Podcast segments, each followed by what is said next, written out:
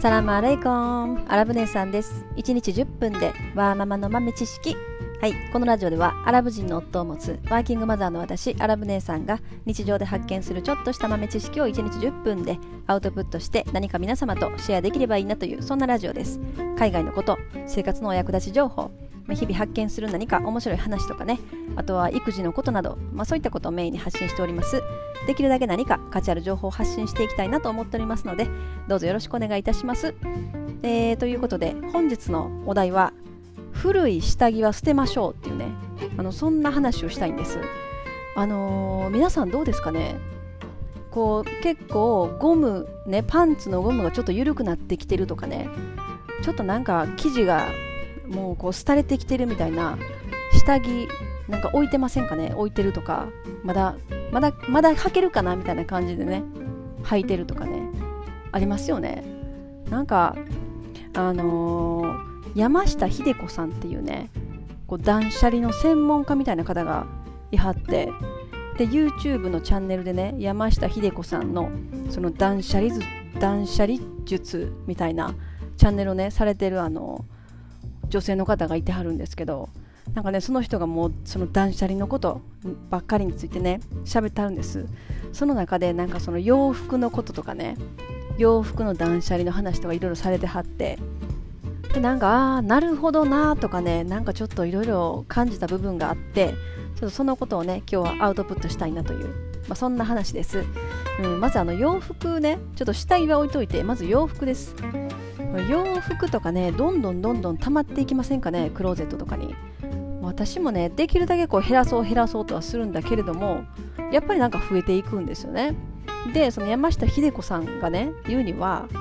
あの洋服っていうのはねこうその時の気気分の気です。その気分の気気を着るものやって言うんですよ。だからその洋服っていうものはその時々の気なんだっていうね。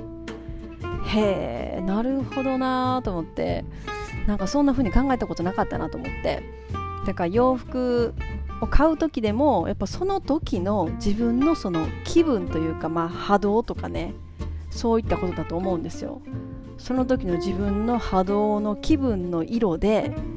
どんなものを選ぶかとかどんなものを着ようと思うかっていうのは変わってると思うんですよね。うん。からなんかその時の気をまとうっていうんですね。だからそのその時の自分の気分の気をまとうことによってまあ自分の気分が明るくなったりね楽しくなったりまあなんか自信を持てたりとかなるんだろうなっていう、うん、だ今の気分その時の気分にぴったりのものを着ると良いという、ね、それでそれを装うことで楽しむっていうことですよね。あななるほどねと思って。だからまあもうその時に着ないものは捨てるとか売るとか譲るとかもうするべきだということですよね。もうその時の気にね合わないですから。やっぱり春夏秋冬ありますしで毎年毎年自分のその環境とか気持ちとか気分とか考え方っていうのはやっぱ変わるわけじゃないですか。そしたらそのその時の気に合わせたものを装うべきということはやっぱり1年前に自分が着ていたものっていうのはその時の気分その時の気のねあのキーで決めてた服服とか色とかね形だから今年の自分のこのキーには合わないっていうことになるってことですよね。うん、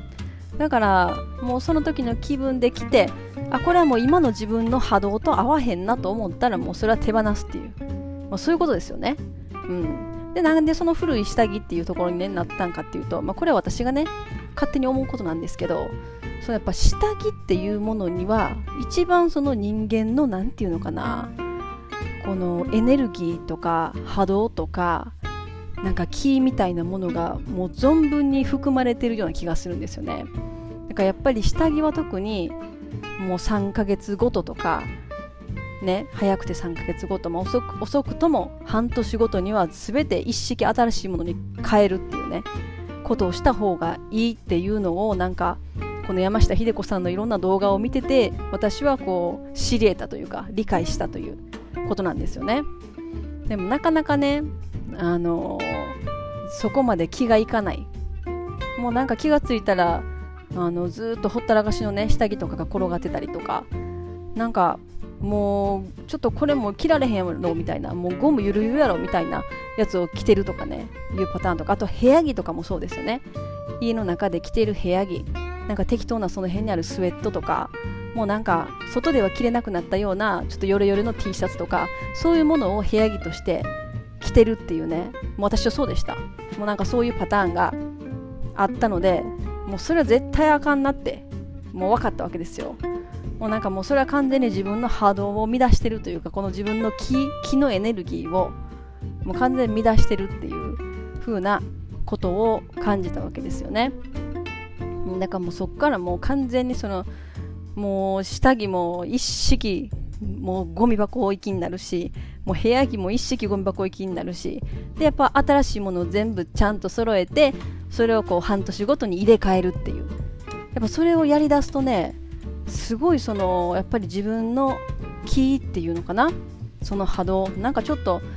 こういう話なんかスピリチュアル系というか精神的なね話になっていってしまうんですけれども。でもやっぱそういうの絶対あると思うんですよね。私はそういうのあると思ってるしもうそういう感覚もすごく大切にしてます。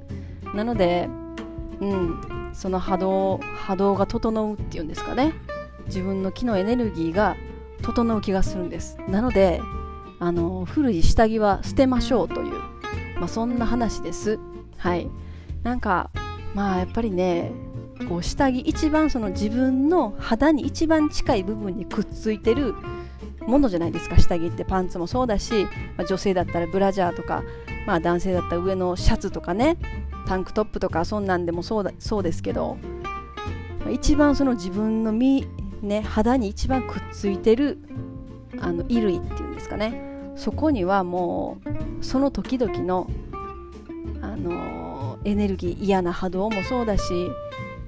良い波動も含め全部そこに詰まってるわけですよ。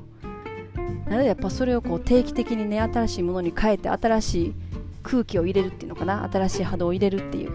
それはねすごい大切なことなんじゃないかなと思いますというそんな話です。はい。まあね下着とかね結構安いですしね。ユニクロとかでもいいのたくさんあるし。なのでやっぱそういうのを買って定期的に入れ替えるっていうのは大事かなと思いますね。うん。まあでも女性の場合はね結構その下着とかでもやっぱりいいものを買ったりとかするじゃないですか。こう上下でやっぱり2万円3万円するすごいもうランジェリー的なものですよね。そういうものを買うとなかなかね捨てれないとか。あると思うんですよね。まあ、でもそれもやっぱその服と一緒だと思うんですよ。山下秀子さんのその洋服は気をね、気分の気を着るものっていう、まあ、そことね、同じ感じかなっていう感じはします。はい。まあ今日はね、そんな古い下着は捨てましょうという、そんな話でした。えー、ね、まあ、今日はこの辺にしとこうかなと思います。本日も皆様のちょっとした豆知識増えておりますでしょうか